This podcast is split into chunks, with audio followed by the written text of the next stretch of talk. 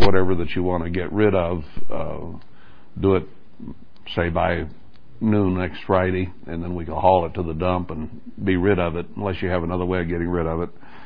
My chickens eat bread and whatever as well, so you can throw some of it there if you want.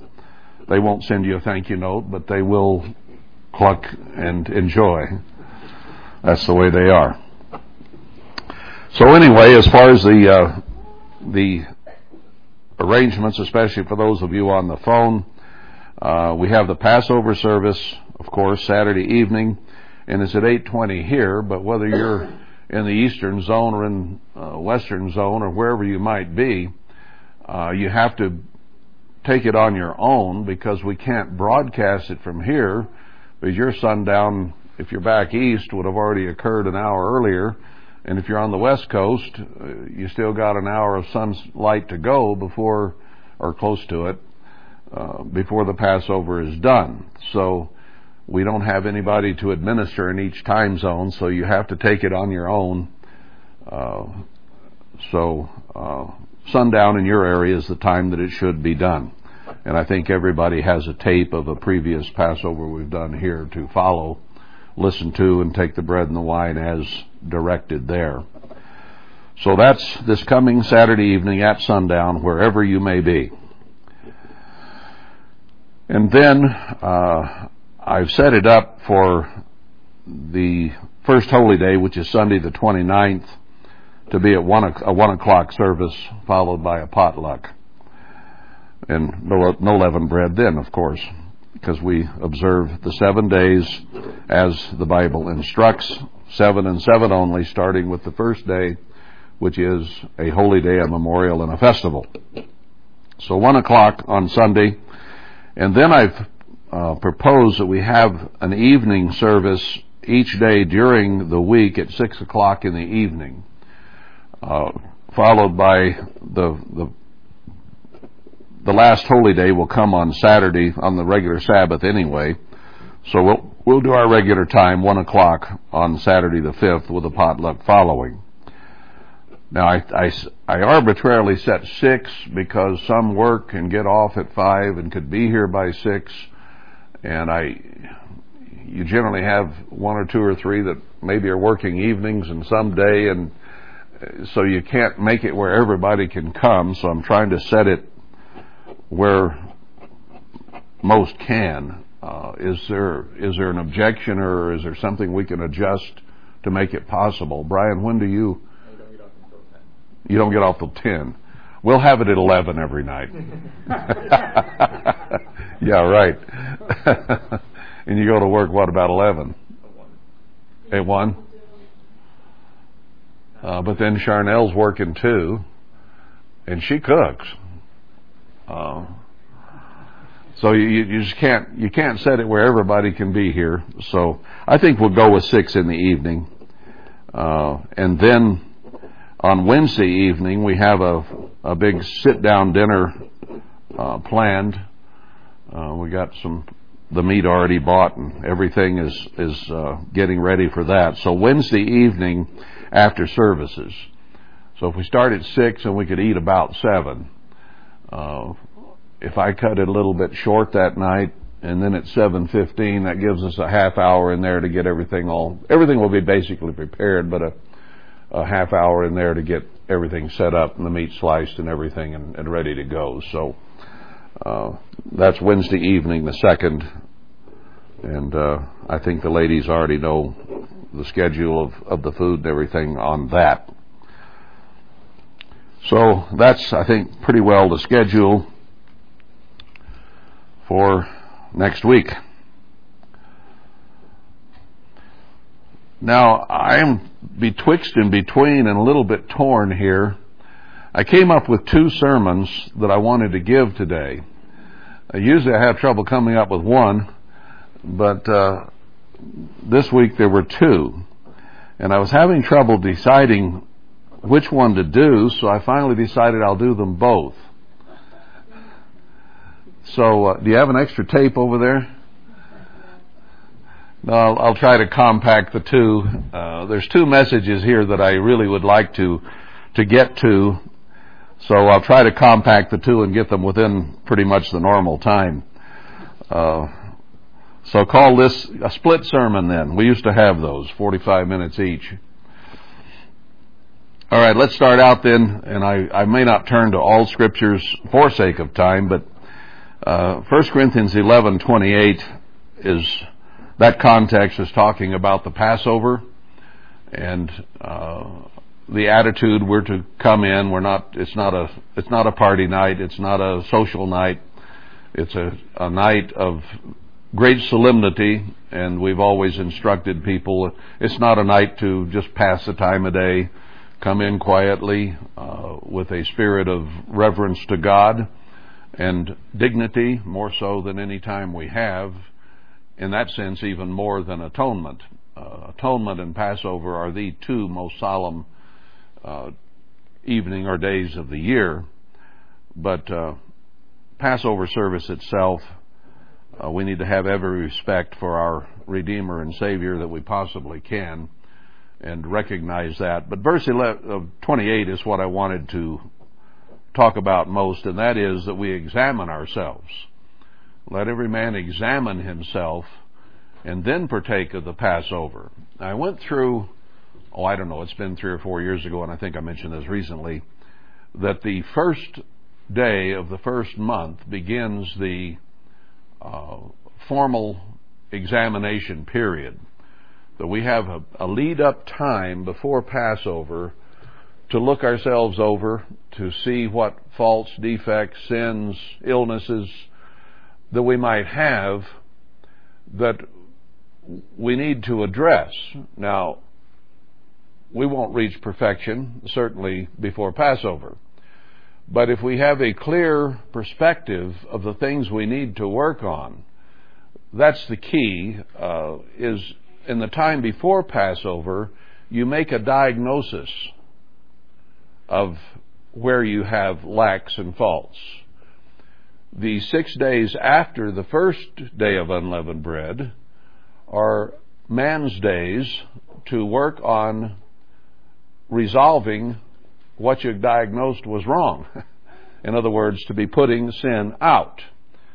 So prior to Passover, we find the sin, and that's why we clean our homes before Passover and get the leavening out. You find what is there, and symbolically you put it out. Now, Christ's sacrifice on the Passover itself is there to forgive us of our sins but even having been forgiven, none of us are yet perfect. So he gives us six days following the main thing he does on the first day to continue to put sin out of our lives. Because even as we're baptized, we still we come up as a new person in that sense, a new spiritual life. And it's God uses the analogy of a conception, like a baby that has been conceived, and then it has to grow in its womb. If it comes too early, uh, it's a miscarriage. If it goes full term and develops the maturity to do so, then it is born as a live human being. And with us, baptism only represents a beginning. We receive God's Spirit, which is the Spirit of conception. And then we must grow and overcome through whatever period of time we have after that until we die or Christ returns and hopefully be spiritually mature enough to be born into his kingdom as a spirit being. So he uses the human body, anatomy, family, husband, wife as a perfect analogy of the spiritual life that we are to have. So, uh, Christ is the one who forgives the sins. And we ask at baptism, well, it says repent and be baptized. In other words, change. Change your way of looking at things, your way of doing things, to God's way of doing things. And you can't get that accomplished entirely. So he expects you then, once you receive his Holy Spirit with the laying on of hands after baptism, to begin to grow toward spiritual maturity to be born into his kingdom. So we have that analogy with baptism, but we also have the formal ceremony every year that represents Christ dying for our sins so that they can be forgiven. Because it doesn't matter, it wouldn't matter if you really could overcome enough to become sinless, you still would not be able to have eternal life, even though perfect. Why? Because all of us have sinned in the past and come short of the glory of God, and the wages of sin is death. So even if you come to a point, having sinned, that you no longer sin, which is highly doubtful, but it's an analogy. If you reach that point, you would still have to die for the past sins unless they're removed. So we have the Passover service is symbolic of that being utterly removed. So we need to examine ourselves whether we be in the faith. And that's what my first sermon here is about. Uh, I thought of the of medical science, and uh, they go through a diagnosis period when you're sick to try to find out what is wrong with you. And I read many years ago that about one third of their diagnoses is incorrect. They'll they'll read the symptoms, they'll come up with the wrong solution, and then it goes on, and then maybe later on they'll re-examine, and sooner or later they might find the right diagnosis, but they might never. And you may die anyway. And even if they get it right and can't fix it, you'll die anyway.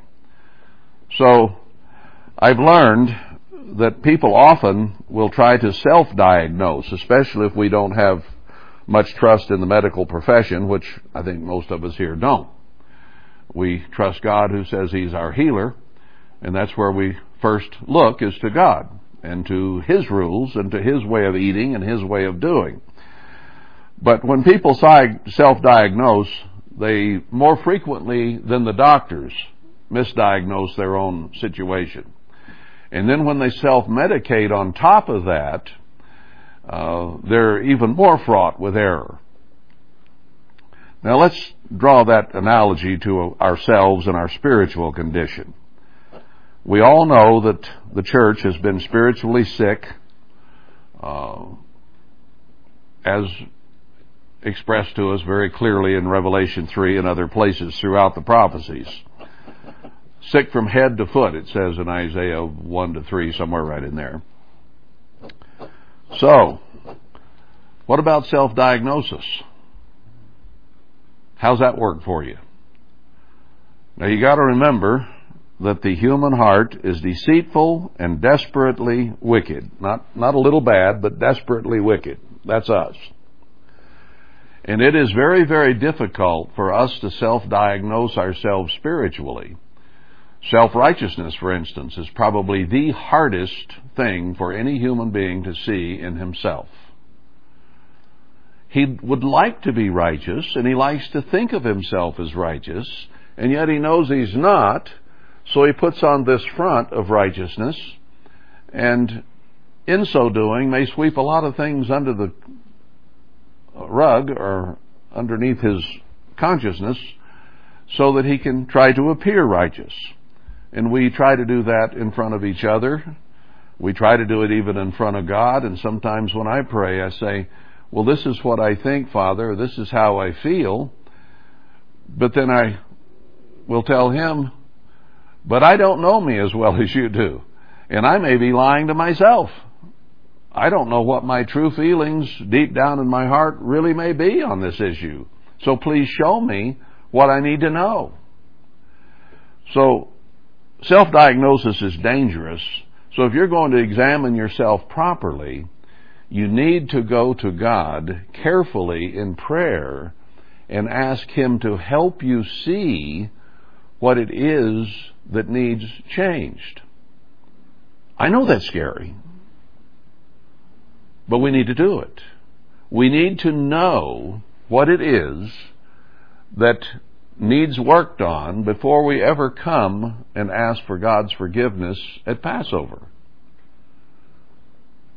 It isn't so much a matter necessarily of what we've done that is the problem. It's a matter of what we are. You don't do what you do except that that's what's in your heart and mind, and that's why you do it. It's what you are that makes you do what you do. Or outside influences that work on your human nature, and it is not good. So, to examine ourselves really, we need to examine ourselves A, in prayer before God, and B, in the light of His Word.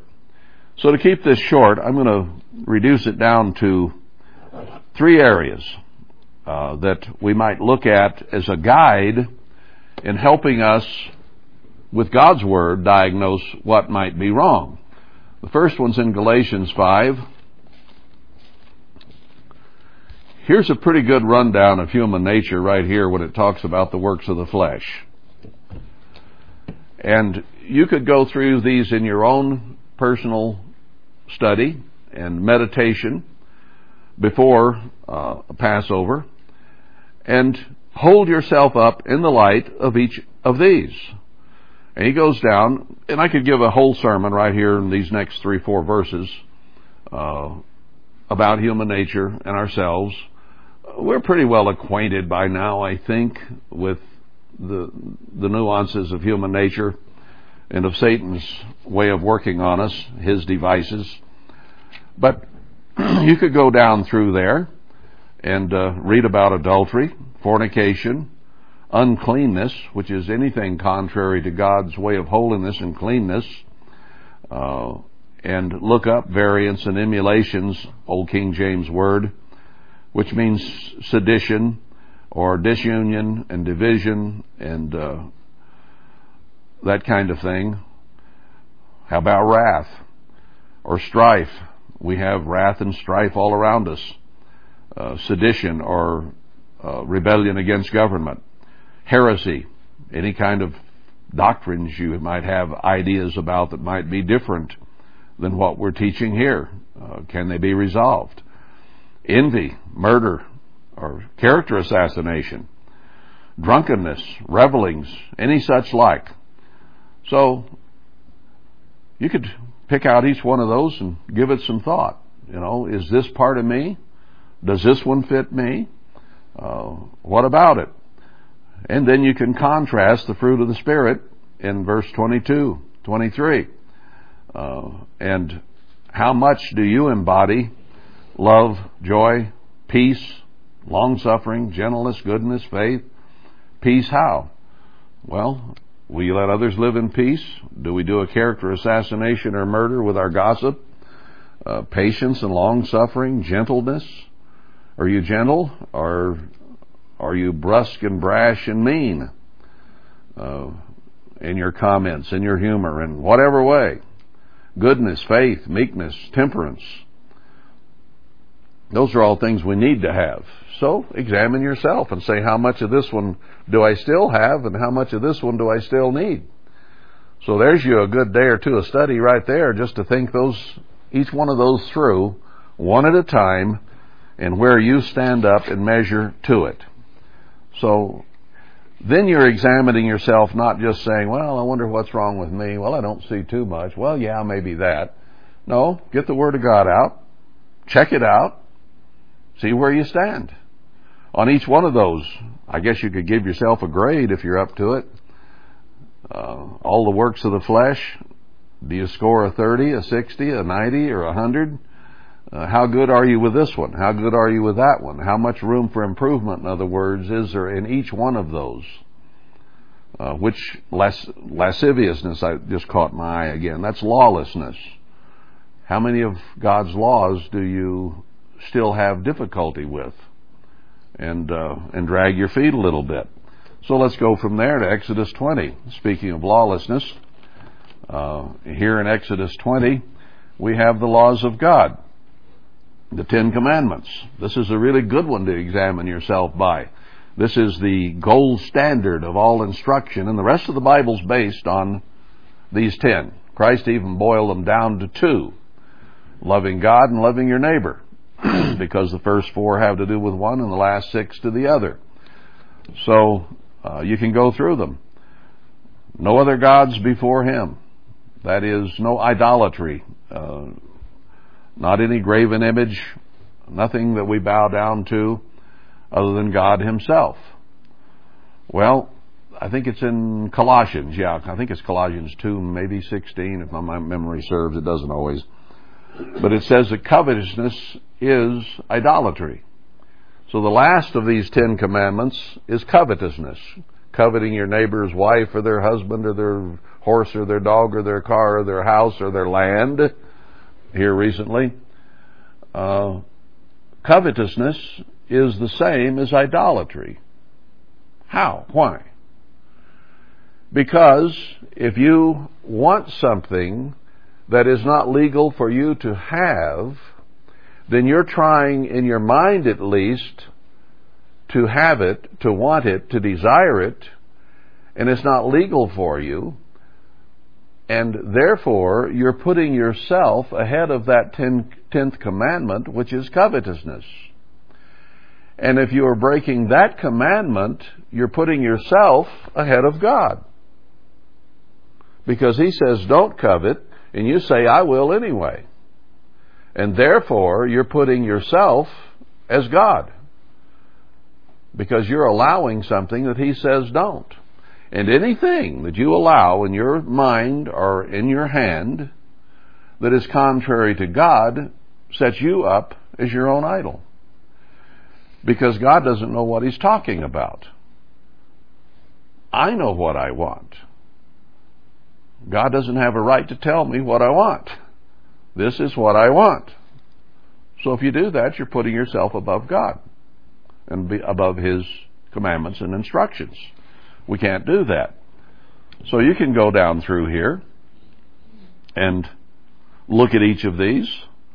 What about the Sabbath day? To keep it holy. Not to keep it sort of, not to give it uh, lip service, but holy to God, set aside for God. Now, in times past, uh, within the church years ago, and this is partly why Revelation 3 says what it does about lukewarmness and so on. People would watch TV, they'd listen to secular music on the radio or put it on in their house. Uh, they would go out to eat uh, rather than, you know, and various things that we might allow ourselves to do on God's holy Sabbath time. Now, He set that aside for us, A, to rest physically, and to rest and regroup spiritually. Because during the week, we're influenced by the world, we're influenced by our own natures, and when that sun goes down Saturday night, we're supposed to cease thinking about the things of the world and the things of ourselves, our jobs, our uh, finances, our whatever it is, our hobbies. People want to play video games on the Sabbath. They've done that. Bored, maybe. Well, I got to do something. I'm bored. Yeah, but is it godly? Now, if you are putting God ahead of everything with your heart, mind, body, and soul, and turning your heart completely to God, as we've been instructed, uh, Where's the prayer? Where's the Bible study? Where's the meditation? Where's the thinking on God and getting your mind and your emotions in line with Him, preparing for the week that is ahead? And maybe repenting of the week before and trying to get everything in perspective where it needs to be. So the Sabbath is a special time set aside for us to have communion with God in a way that in many respects, we don't have time for the rest of the week. When you're working full time and have other things going on in your life, it's hard to devote the time that you really need to to God.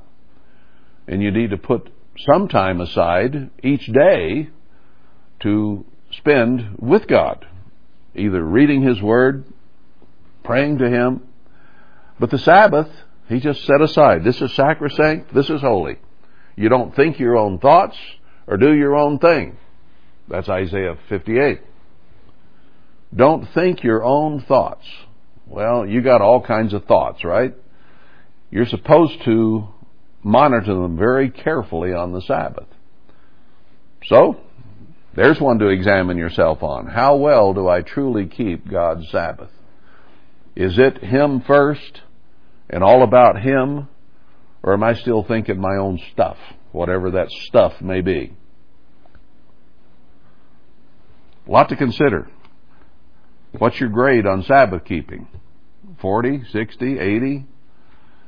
I doubt any of us come up to 100 because various things will tend to come in your mind. And you might find yourself wandering off thinking about something that doesn't have anything to do with God and His way. Uh, and then you have to bring your mind back into alignment. And then it goes through all these things about uh, honoring your father and your mother, father in heaven, your mother of the church, your physical father and mother, your fathers and mothers uh, of the past, Hebrews 11. Uh, we have to do it on three levels. When God says that we are to turn our hearts to the children, the children to the fathers, three levels. We often think of, well, that's making daddies dandle their kids on their knees more. No, uh, honor and deep respect in the family is what reflects the spiritual father. And we have those who were more spiritual than we in the past, as again outlined in Hebrews 11, the father of the faithful was Abraham. And he tells us in Isaiah 51 to look to Abraham and Sarah, the pit from which we were digged, and see the faith and the trust that they had in God. So, turn our hearts to our forefathers spiritually and our mother Israel of the Old Testament and what she did right and what she did wrong and learn from it. And then, of course, uh, the highest level is our Father in heaven and that which he has set here, our mother, the church, is Galatians. Paul makes it clear there that the church is in the position of mother and that our relationship be right with them. Now, most people that were in the church don't have a very good relationship with mom right now, do they? Mom's scattered, mom's dead, mom's gone, mom's working full time and doesn't have time for us, whatever. Uh, the relationship as described in the Bible isn't much in our nation anymore, and it isn't much in the church anymore. So all three of those levels need to be examined. And how much do we look to our spiritual fathers in the scriptures? And how much do we look to our Father in heaven? So there's just an awful lot here that we can talk about and go to. Uh, so you can use that one. I'll go to one more, and that's Matthew 5, 6, and 7. Christ lays it all out here for us, and here's you a really, really good standard to use. He set his disciples down, not the world, but his disciples came to him, and he taught them. They didn't have a big crowd at the so-called Sermon on the Mount that the Protestants will have you uh, do. He, he went up, he saw the multitude, says right here, and he left. He went up into a mountain. And when he sat down, his disciples came, not the multitude. So the Sermon on the Mount was only to his chosen twelve. That's all. So this is a message for those who would be the apostles and then for the church to follow. It's not for the world because they don't understand and they have not been given the new covenant. So then he goes down. Blessed are the poor in spirit who recognize their lack, for theirs is the kingdom of God. Uh, unless you recognize your lacks and your faults, you're not going to overcome them. But if you have them and with humility, uh, the kingdom can be yours. Those that mourn, for they'll be comforted. Meek, they'll inherit the earth. Those that hunger and thirst after righteousness, not Revelation 3 and Laodiceanism, but really hunger and thirst for God's way, and who therefore are motivated to read His Word. How motivated are we to read God's Word, to study it, to think about it?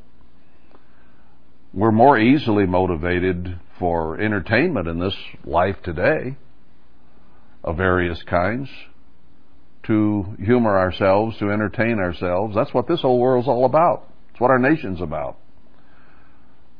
They don't hunger and thirst after righteousness. What's your grade there? Well, if it's low, then that means that we need to do an awful lot of praying and fasting and coming to get to the point we hunger and thirst. I mean, really hunger for it.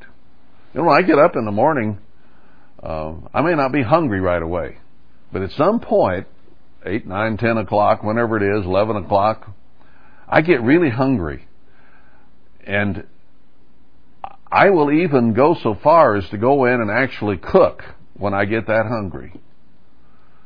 And when I'm thirsty, I'll go get a drink because my body really wants one. Now, do we really want righteousness and God's way? How thirsty and hungry are we really? Or do our physical human appetites transcend that and we just can't seem to get around to doing the things we need to do spiritually because, frankly, they're not as important to us as the physical? So, you got to grade yourself on all that. How about mercy, verse 7? Do you tend to be a merciful, kind, forgiving person, or do you hold grudges? How long do you hold grudges? If you want mercy from God, you got to give mercy. How pure is your heart? Is there a lot of clutter in there that still isn't as pure as it ought to be? Still have nasty, dirt, dirty, dark thoughts. Uh, peacemaker.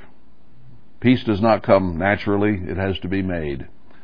How good are you at actually making peace with others? And how patiently you t- do you take persecution and reviling and people who speak evil against you, verse 11? Or do we get all uptight and upset and frustrated and and uh, revile them back. How patiently do we take that kind of thing? And you go on through 5, 6, and 7. I don't have time to do it. There's two or three sermons here. But he talks about how the thought of sin is also sin.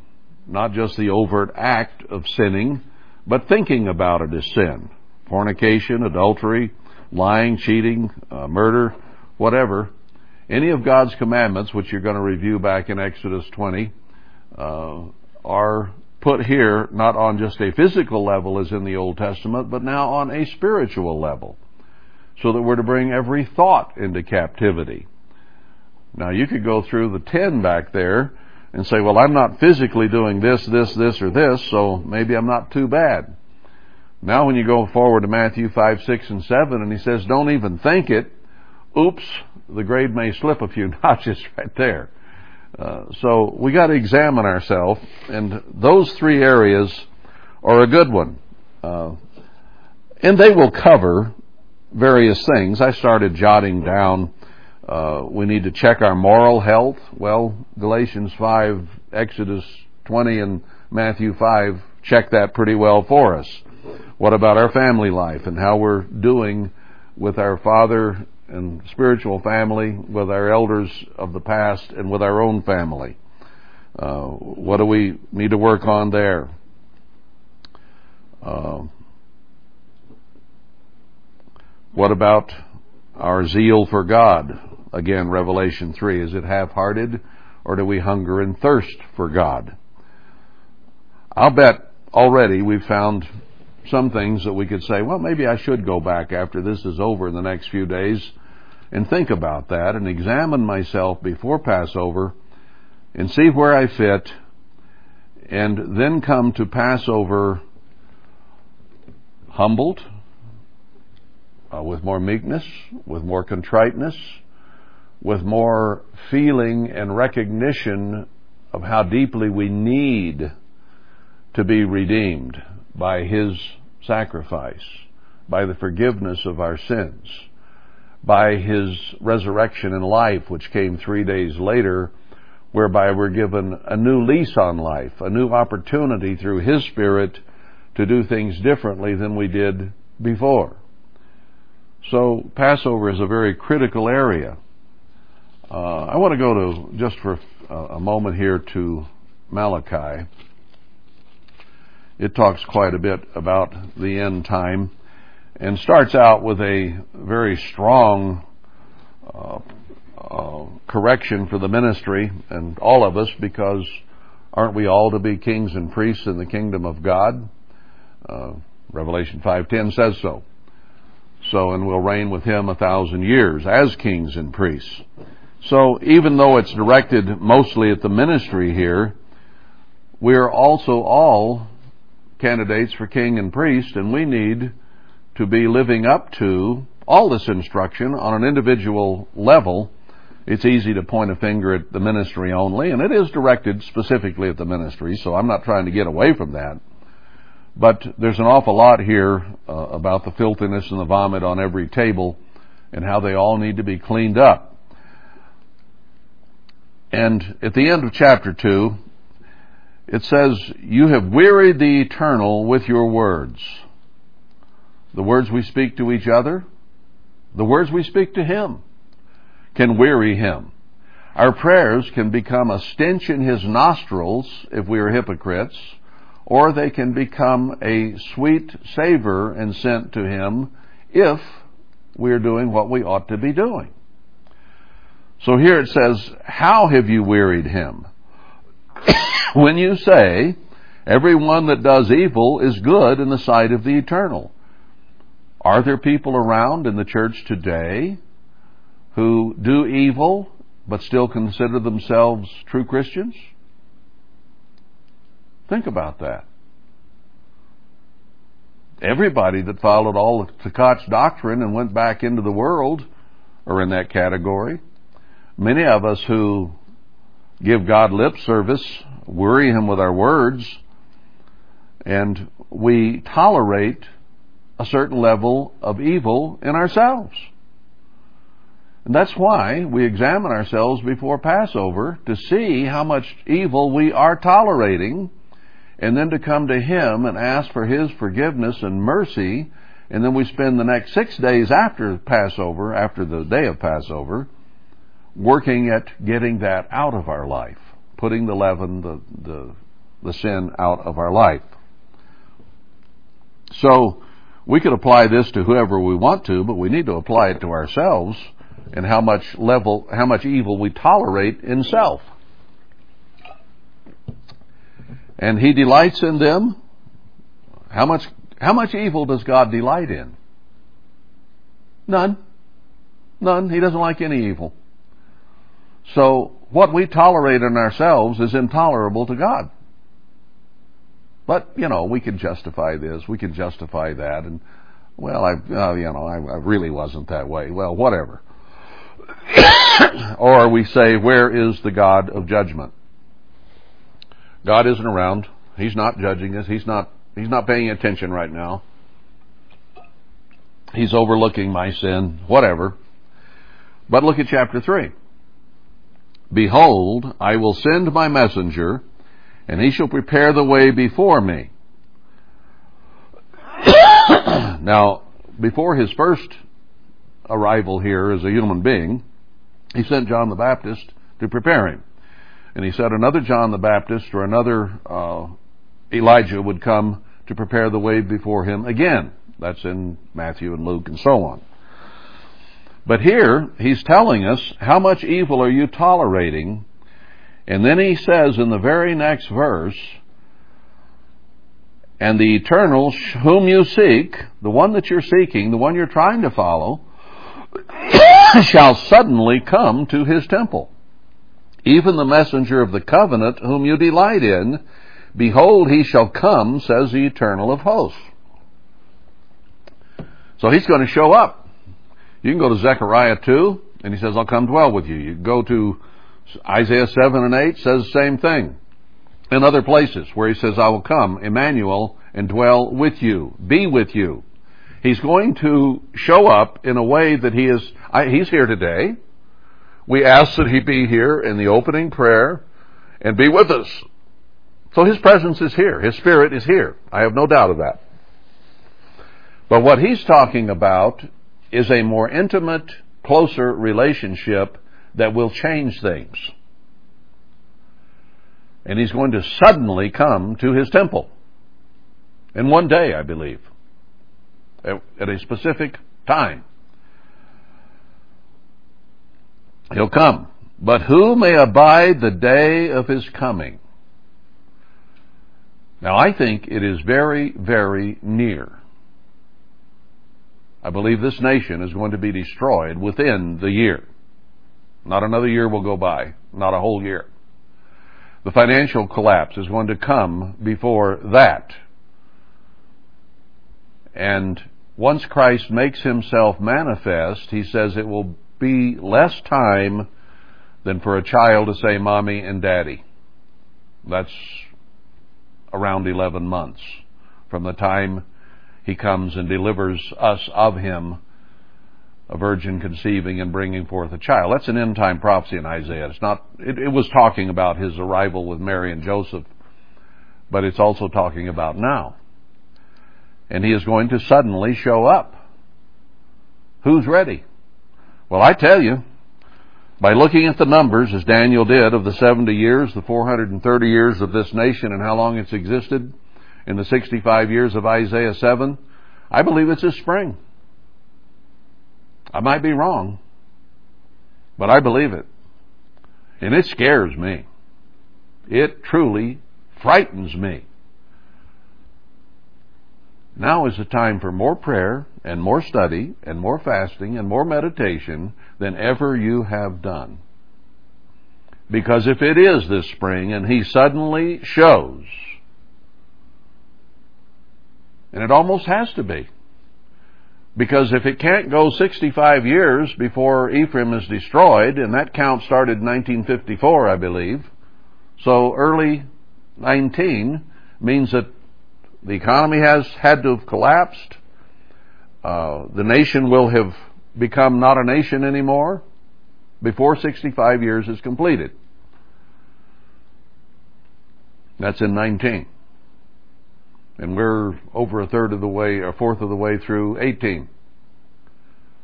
The 430 years have ended last, late last summer, and so has the 70 years, waiting for the first month. Now he says that the gathering has to occur before the financial collapse in Zephaniah 2. Zephaniah 1 talks about the collapse. So if it's going to collapse this fall, late fall, early winter, the nation be gone before the winter's over, then that gathering has to be this summer. And Christ has to show up in order to oversee it all.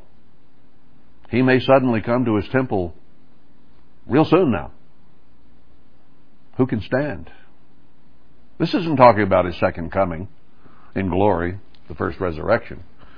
This is still talking about when he shows up to his temple. Not for the whole world to see him, but at his temple. It says that who will stand when he appears? For he's like a refiner's fire and like fuller's soap. And he'll sit as a refiner and purify of, of silver and purify the sons of Levi. He's talking about the church here. And they'll offer an offering in righteousness. And then it says, Our offering will be pleasant, verse 4, to the eternal, as in the days of old and as in former years. We've become a stench in his nostrils, and we turned his stomach, so he vomited us out. And he wants us to be refined and purified. Well, we may only have till Passover to get this done. Let a man examine himself. Are you ready to stand before Christ if he shows up? Whether visibly or just via thunder or lightning or a high wind or whatever he chooses. I have no idea really. I'm just thinking of things that have occurred in the past. You ready to stand before him and say, hello, good to see you. I know I'm okay. I'm not there. I'm not there. I think I would have to fall on my face and say, Have mercy on me, a sinner, O Lord. Who could stand? Well, He's going to purify us. He's going to teach us, going to give us more information. He says, I will come near to you to judgment and be a swift witness against the sorcerer, the adulterer, false swearers, those that oppress the hireling and his wages, the widow, the fatherless, and that turn aside the stranger from his right and fear not me, says the Eternal. All right. If you've gone through Galatians 5 and Exodus 20 and Matthew 5, 6, and 7, and you've examined yourself carefully and seen if you're doing any of these things he's talking about in verse 5, uh, maybe you'll be a little more prepared to stand before him. He says, For I am the eternal, I change not, therefore you sons of Jacob are not consumed. He says there will be few men left. How many we got here? But not consumed, not destroyed. And Ezekiel even asked that question when Penaniah or whatever his name was died. Are you going to let us all die? He said, no, not quite. almost, but not quite. And there's some of us still sitting here that are almost there, but not quite. There's a couple more of us here that almost died in the last two months. Came real close. But I think God intervened in a couple of cases, and they're still here with us. If they last another week, they might last the turnaround. We'll see. Me included, all of us. you know, we never know. So we're not consumed. Even from the days of your fathers you are gone away from my ordinances and have not kept them. Return to me and I will return to you. Isn't that what we read in Jeremiah 29 and 31 and various other scriptures? Turn to me with all your heart. It's repeated right here. If you'll return to me, I will return to you. Who is a candidate for returning to him right now? Only those that have been called out. That's the only ones. The rest of the world does not have the opportunity. They don't have any understanding. They wouldn't have a clue what to do. We have to return to Him with all our heart. But you said, wherein shall we return? Well, we're, aren't we okay? We're keeping the Sabbath. We're keeping the holy days. You know, we're, we're, we're doing what we're supposed to do. So he gives one example here. But you say, wherein shall we return? Then he asks the question, will a man rob God? Yet you have robbed. Would say, no, I wouldn't rob God. Why would I rob God? How could I rob God? But you say, wherein have we robbed you? And then he answers, in tithes and offerings.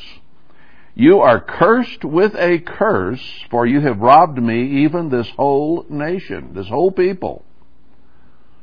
And he uses tithe as a result, or as a as an example of that. How many in this nation tithe to God, give 10% of what they owe, of, of what they earn?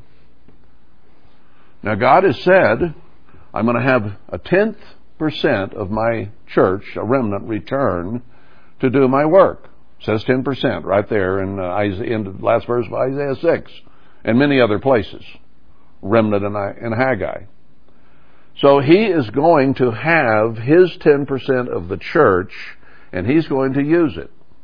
And what he's saying here is, if I give you everything and you're not willing to give me 10% back, then why would I want you to be part of my 10%? If you won't give me 10%, why should I make you part of my 10% of people? I wouldn't, he says. If you're going to rob me, I'm not going to bless you. Tithing is a very, very important thing to God because it signifies that we are willing to give back one tenth of the ninety of the hundred percent that He gave us and keep ninety for ourselves. Of course, there's second and third, but that's another subject. I'm just talking about the ten here. And He says tithes and offerings. Tithing is a salvational issue. If we are unwilling to tithe, we will not be in the kingdom of God. He's going to save back a remnant or 10% of his church for himself. And then when all of this Holocaust at the end of the age occurs, he's going to save 10% of Israel, physical Israel, to begin his kingdom with in the millennium.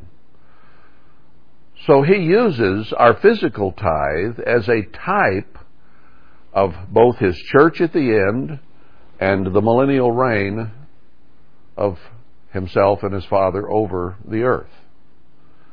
It is a vital doctrine to God. So we're not ready for baptism. We're not ready for the kingdom of God unless we do that. And here in this end time prophecy, he could have used various examples. You're not keeping my Sabbath right. But he picked the tithe. And it has to do with our blessing as well. Let's read on. So if you cursed, you're cursed with a curse. Then he says, bring all the tithes into the storehouse that there may be meat in my house. And prove me now herewith, says the eternal of hosts, if I will not open you the windows of heaven and pour you out a blessing, that there shall not be room enough to receive it. And I will rebuke the devourer for your sakes, and he shall not destroy the fruits of your ground, neither shall your vine cast her fruit before the time in the field, says the eternal of hosts. And all peoples will call you blessed, for you shall be a delightsome land. Not a cursed land, but delightsome, says the eternal. So he hinges this doctrine on us being blessed or cursed. That's pretty powerful. Now let's understand the context. I had somebody tell me, oh, 12, 15 years ago, well, I tried tithing and the windows of heaven didn't open up on me, so I'm not ever going to tithe again.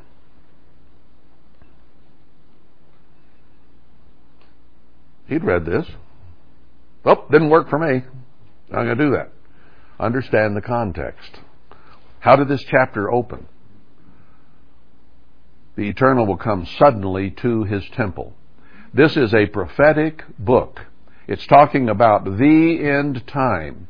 It's talking about his people at the end time. He goes on down to talk about when he makes up the crowns for his people, that they will be in his kingdom. And then he talks about him returning and how he'll send Elijah and Moses before the day of the Lord. So this is a specific prophecy of a specific time when we are looking for the curse that we have been under to turn into a blessing from God. The whole context is the end time right here and now. So even though this principle has always been here, it's about right now. So then let's not examine ourselves further. You can do that through this next week ahead. That's all you have left. Is to thoroughly examine yourself so that you come not hypocritically, but prayerfully, humbly, and meekly before God and partake of the body and the blood of Christ. And unless you are properly baptized and have had the laying on of hands, you should not partake of that bread and wine. Now there's some who are prospective members, they can attend, but they should not partake of that. They could partake of the foot washing, but not the bread and the wine, because they have not been formally put into the church by God unless they've gone through the steps that He tells us to go through. But let's change the let's change to the other sermon now. Whoa, wait a minute. Man, does he talk a lot. But let's go there anyway. Uh, this leads into it right here. Because we are at that point where he is about to come to his temple. All these other things are about to happen in the world, and there isn't much time for that to happen uh, before the crash and the collapse and uh, captivity of the nation. And it may be only this summer that's left for that gathering before the crash occurs. I believe that. So,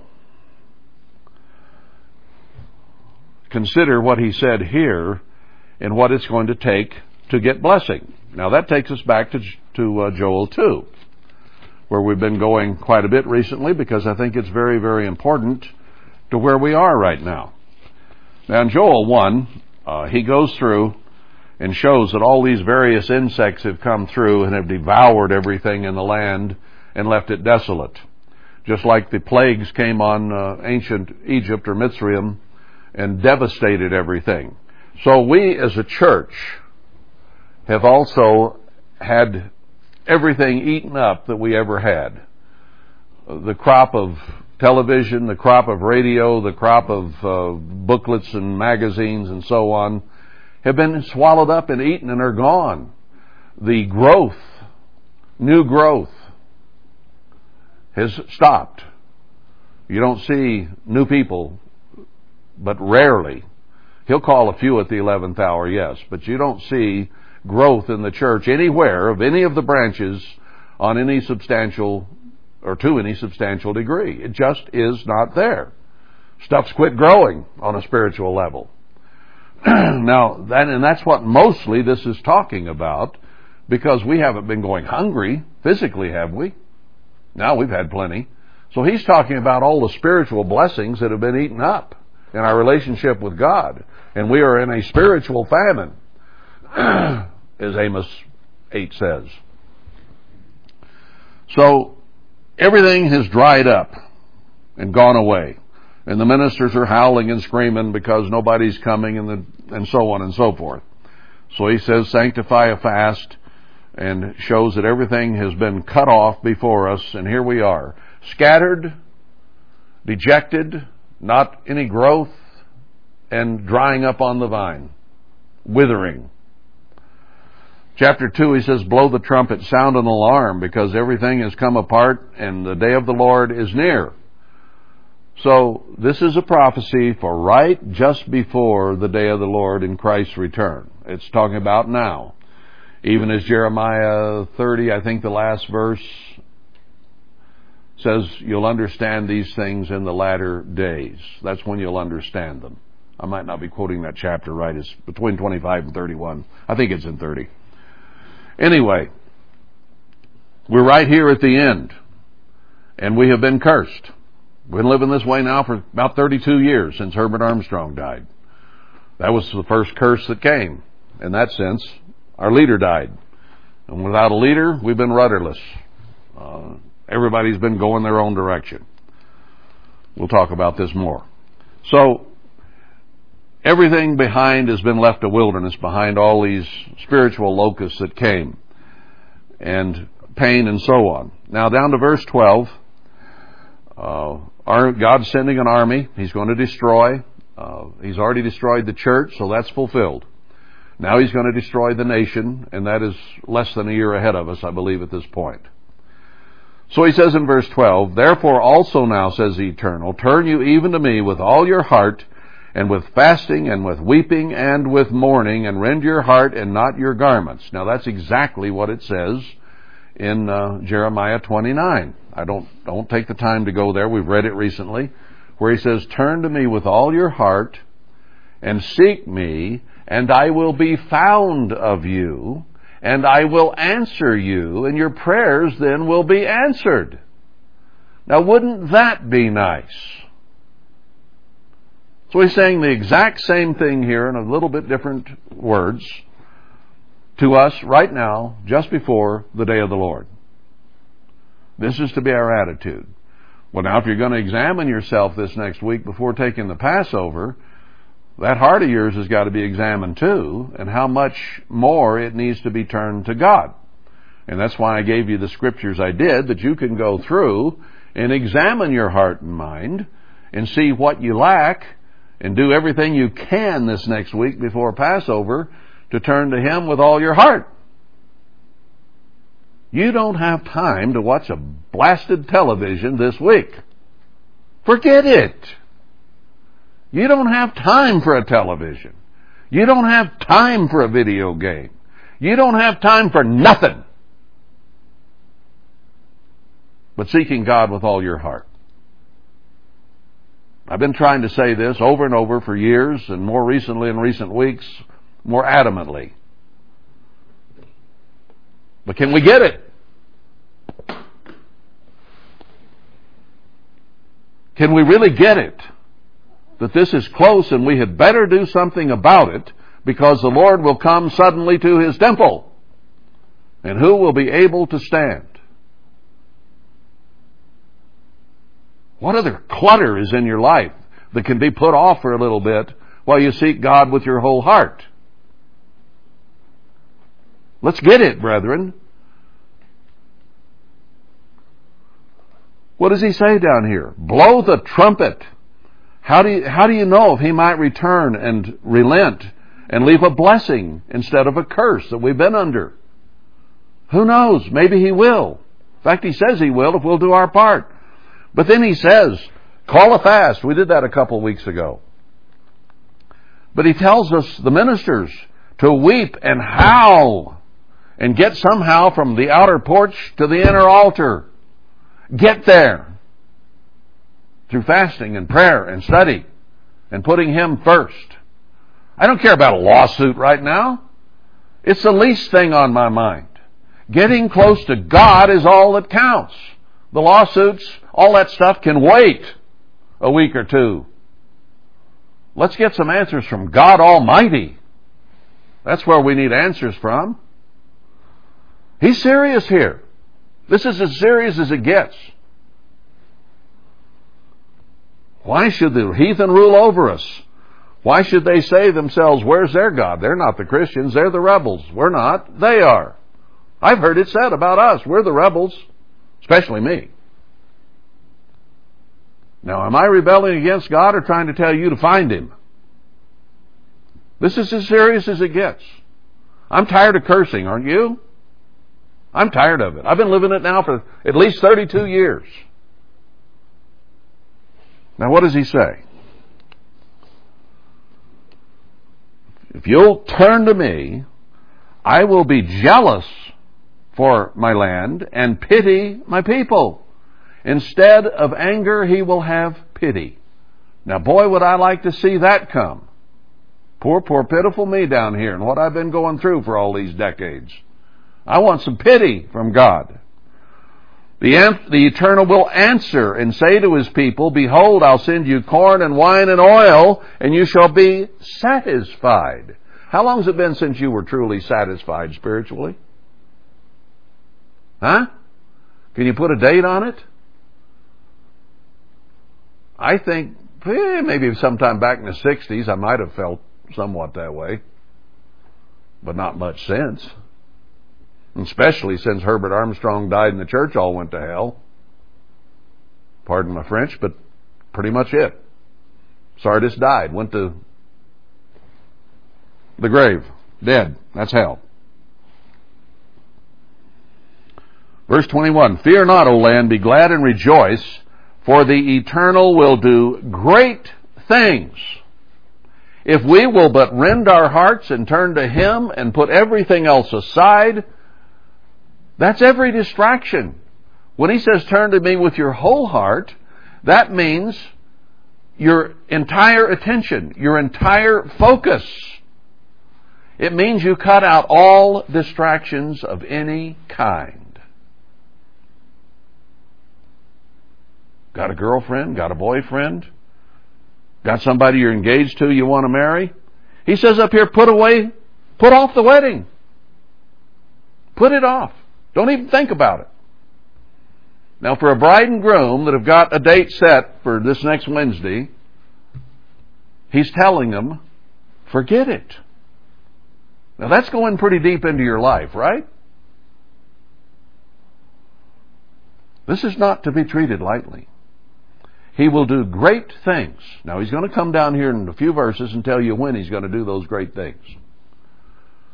Now, what are great things? What does he mean by great things? Let's read on. I'll talk about it. Be not afraid, you beasts of the field, for the pastures of the wilderness do spring. For the tree bears her fruit, the fig tree and the vine do yield their strength. So he says everything's going to turn around, and that which has been upside down, backward, and famine of the word, and famine of spiritual contentment, famine of answers from God is going to be turned around and everything is going to be productive. And that is going to include some great things, some miracles from God in order to cause it to be that way. Things have to change dramatically to say God did great things. So he says, Be glad then, you children of Zion. How long has it been since you were spiritually really glad. And you could just sing to God with gladness and joy. Hasn't been that way much in the church, has it? Or in your life? I mean, we can be thankful and little things God does for us. But want to sing and dance? That's what it says back in Jeremiah, where is it? Chapter somewhere between 29 and 30. So, oh, it's in 31s because he says the Ephraim, the uh, watchman will stand on Ephraim and shout it out and warn, and then it's going to turn around, and those in Zion down toward the end of chapter 31 are going to sing and dance in joy and gladness. How you feel today? You ready for that? I've been kicking you in the stomach all day about examining yourself. I'm not ready to sing and dance. I'm ready to repent and turn to God and say, oh man, I want to be there. Help. All right, he says, rejoice in the eternal your God. So he's going to turn it around to where we can rejoice. For he has given you the former rain moderately, and he will cause to come, he's given us a little blessings here and there, but he will cause to come down for you the rain, the former rain and the latter rain in the first month. It'll be like a deluge of blessings. He's given us intervention. He's given us a little help, a little bit of the first rain. We haven't been completely without God, but not too many of our prayers have been answered the way we wanted, honestly, have they? I don't think so. We've had a little help. Now he's going to open the floodgates, he says, in the first month. And the floors shall be full of wheat, and the fat shall overflow with wine and oil. Now notice 25. I will restore to you the years that the locust has eaten, the cankerworm and the caterpillar and the palmer worm from chapter 1, my great army which I sent among you. So he destroyed the church and had it all eaten up where there was nothing much left. 32 years of it now. And he says, I'm, in the first month, he is going to restore all that has gone wrong in the past 32 years. That's pretty remarkable, isn't it? If you stop to think about it. I'll restore all those years that you've been chewed on. And you shall eat in plenty and be satisfied. How long since we've been spiritually in the church satisfied? And praise the name of your God that has dealt, notice the next word, wondrously. That's a, that's a big word. Wondrously almost defies my imagination. He says that he will do signs and wonders in Isaiah 8 and in Zechariah 3 on the day that he forgives our sins in one day. He will do wonders. Now that's, you know, focus. What's that? And you shall know that I am in the midst of Israel and I am the Lord your God. Well, we've seen several scriptures where he says, I'll be Emmanuel with you, God with you. Here he says it again in the first month. And none else, and my people shall never ever be ashamed again. Then it goes to Pentecost in verse 28 as, as Peter points out. But the first month, everything that we've read so far is the first month. Well, let's, let's analyze that very quickly here for a few minutes. I jotted some things down. All right, the palmer worm, the locust, and everything have taken the joy and the gladness from us. What has made us sad? What has made us sad spiritually? Well, division and scattering has made us sad, hasn't it? That has been a trauma. Some of your relatives went with this group, and some went with that group, and some gave up. So the division and the scattering has been traumatic. Well, I can read you a whole bunch of scriptures that say when this turnaround comes, he is going to begin to gather and to unify. Haggai is all about that, and so are other places. He will bring his remnant together to do his work. So there's one problem solved. Once he opens the doors here, he's going to gather us. I think there's something in this context even that talks about that, and my eye doesn't pick it up. But it's in all the others. When the turnaround comes, uh, well, Isaiah 52. It says when he turns it around, verse 8 and 9, that he will, we will see eye to eye, the leadership will, and all of us, and we will sing and dance. Then he goes about down verse 10, 11, 12 and says that he will start gathering us. Then it shows the Passover and then he says, lengthen the cords of your tents because I'm going to bring a whole bunch of people together. Together. In a gather. So it's when the turnaround comes. That's what this is talking about in Joel. When he comes to dwell with us, and when we have turned to him with our whole heart, it's going to turn from cursing to blessing. Go back to Malachi. All right, here it is. So that's one thing that made us sad was the division. It's going to be reversed to start bringing us together again. Won't that be a happy day? A confusion doctrinally. Well, he's going to have two leaders that will give us correct doctrine.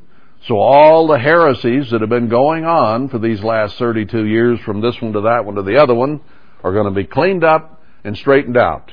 He says Elijah to come will restore all things. so the leadership that is coming will do the restoration. And if you don't listen to them and agree with them, then you're out. Because God is going to restore it through them. Not anybody else, but them. So that one will be solved. No more going here and there doctrinally. That means the calendar will be straightened out, and Passover will be straightened out, and some of the things we've learned that need to be taught to those who will be coming in the gathering. So that'll be fixed. Uh, no leader. He says there in Micah 4 when he tells us to come out and, and uh, be in pain to give birth that our leader has died and we're leaderless. But he tells that virgin there to be in pain and bring forth and we will have the first dominion. And he tells us in Isaiah and other places he's going to send a man that was from the north, he will come from the east, and he will bring leadership. So the two are going to be put together, whoever they are, and they will give the leadership that we have been lacking in the direction and the guidance. They will be teaching and pouring out the oil of God's Spirit there in Zechariah 4 to all seven of the churches those that have been called together at least. So the leadership issue solved. Boy, that'll that'll be a joy, won't it? Instead of everybody standing up here and there and saying, "I'm the only Philadelphian around, you got to come to me." Hogwash. God already tells us where the leadership's coming from. It'll be the watchman standing on Mount Zion, Jeremiah 31, preaching from Ephraim to the church. That's where it'll come from. Nowhere else. That's a great thing. That's a wondrous thing. That all of this directionless will suddenly have direction. What about our health? Have we been sad about our health?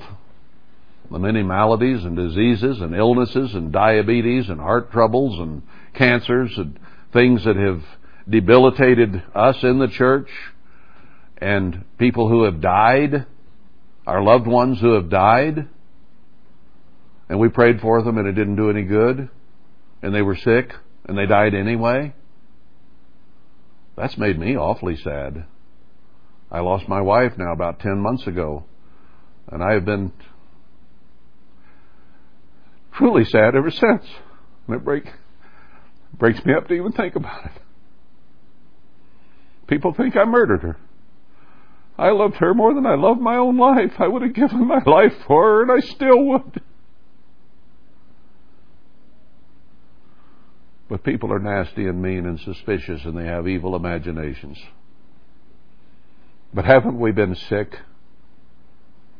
Haven't we lost mothers and fathers and sisters and brothers? That's made us sad. And we would anoint,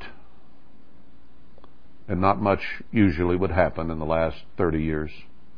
Occasionally we get some intervention, but we don't get the kind of immediate, absolute healings that I saw occasionally back in the 60s and even into the 70s that virtually disappeared. I know God can do them. I witnessed it with my own eyes. The first anointing I did, my little niece was about that tall. I've told you about it. She hadn't been potty in about a month, as I recall.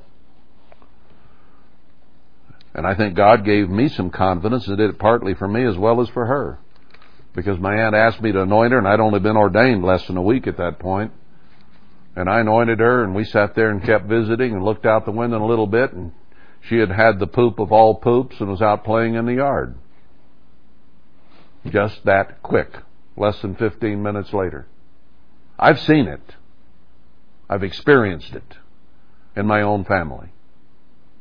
I know it can be done. But we haven't been getting it, have we?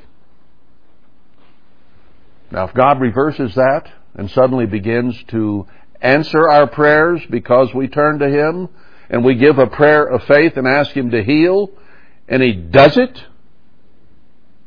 won't that be wondrous? I've been frustrated for a lot of years when I would anoint people and nothing basically would happen. Now, in our experience here in the last, since 2000, some have been anointed and sometimes they've been helped. Sometimes they've been healed. I've seen some, three or four pretty absolutely dramatic ones since we've been here. But not very many and not everybody. Okay? And sometimes just enough to keep us alive. And sometimes not enough even for that. So that's been a very sad thing. It's hurt us terribly. What if we were to see the sick suddenly, completely healed? Maybe a few resurrected even. That could happen. It's happened in the past. That would be wondrous, wouldn't it? Wouldn't that knock the church and the world on its ear? Oh my. Could happen. Wondrous things. Great things. He even compares it to Mitzrayim and Egypt and the Red Sea and the Jordan backing up. The things he's going to do here at the end. God is not limited. what about, well, unanswered prayer I've already kind of talked about. How many times have you prayed and prayed and prayed and didn't seem to be getting anywhere? I have.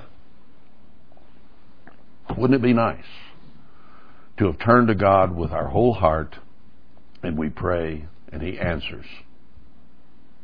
He says that right there in Jeremiah. He will do it. Uh,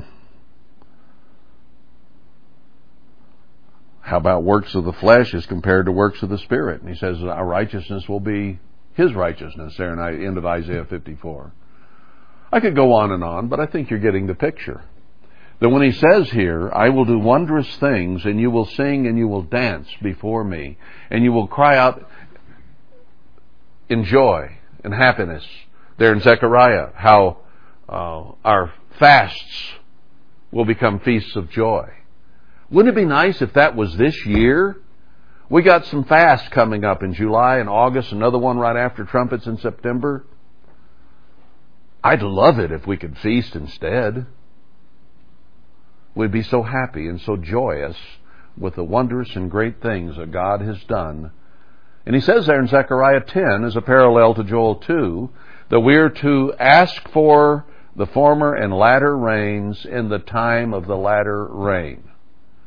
That's in April, when the latter rains come. The former rains in this area are January, February. The latter rains are in April. We've been having a few physical ones here. And the first month, which is April.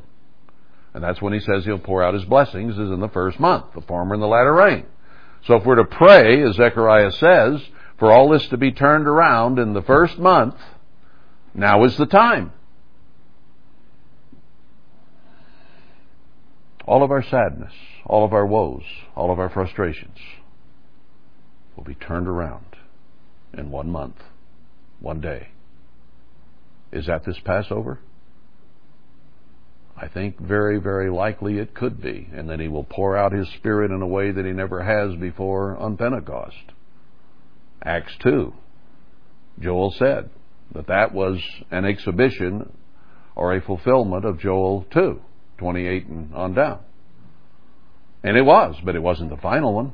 The final one, Joel himself says, is in the time of the day of the Lord.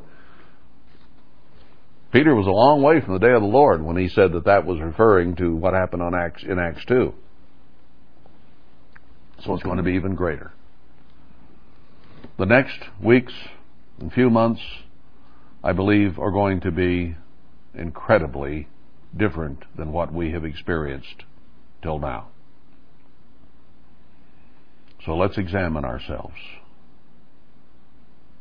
Let's focus entirely this next week on seeing what we need to change in our hearts and minds to get as close to God as we possibly can. Because the time when He comes suddenly to His temple may be sooner than you have thought. Now, if I'm wrong, I'm going to be really, really wrong. And then I'll have to reconsider and regroup and rethink.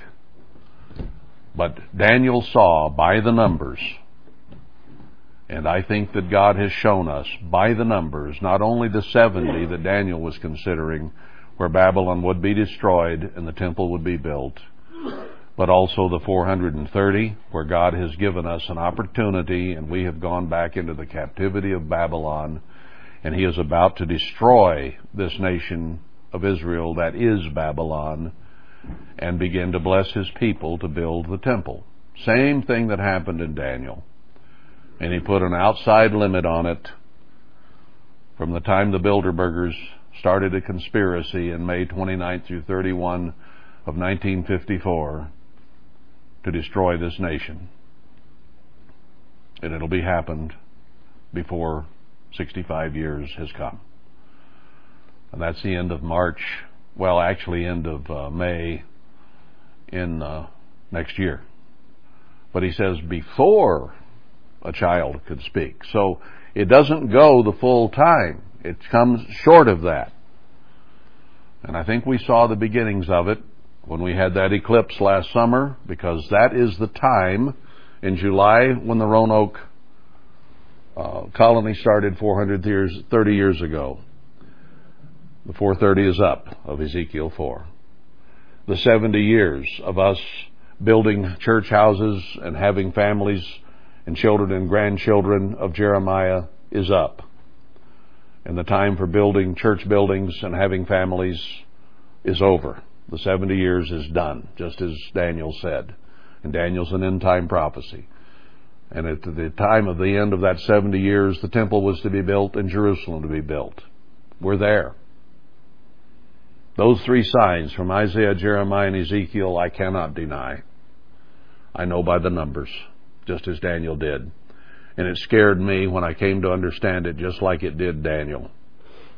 And he prayed with all his heart and fasted and meditated because he knew the time had come and he didn't feel ready and he didn't feel the people were ready. And that's exactly what Joel says. Pray for the people that they turn to me and that they not be ashamed and misused by the heathen anymore, but that they turn to me and I bless them as I have never ever blessed before. End of second sermon.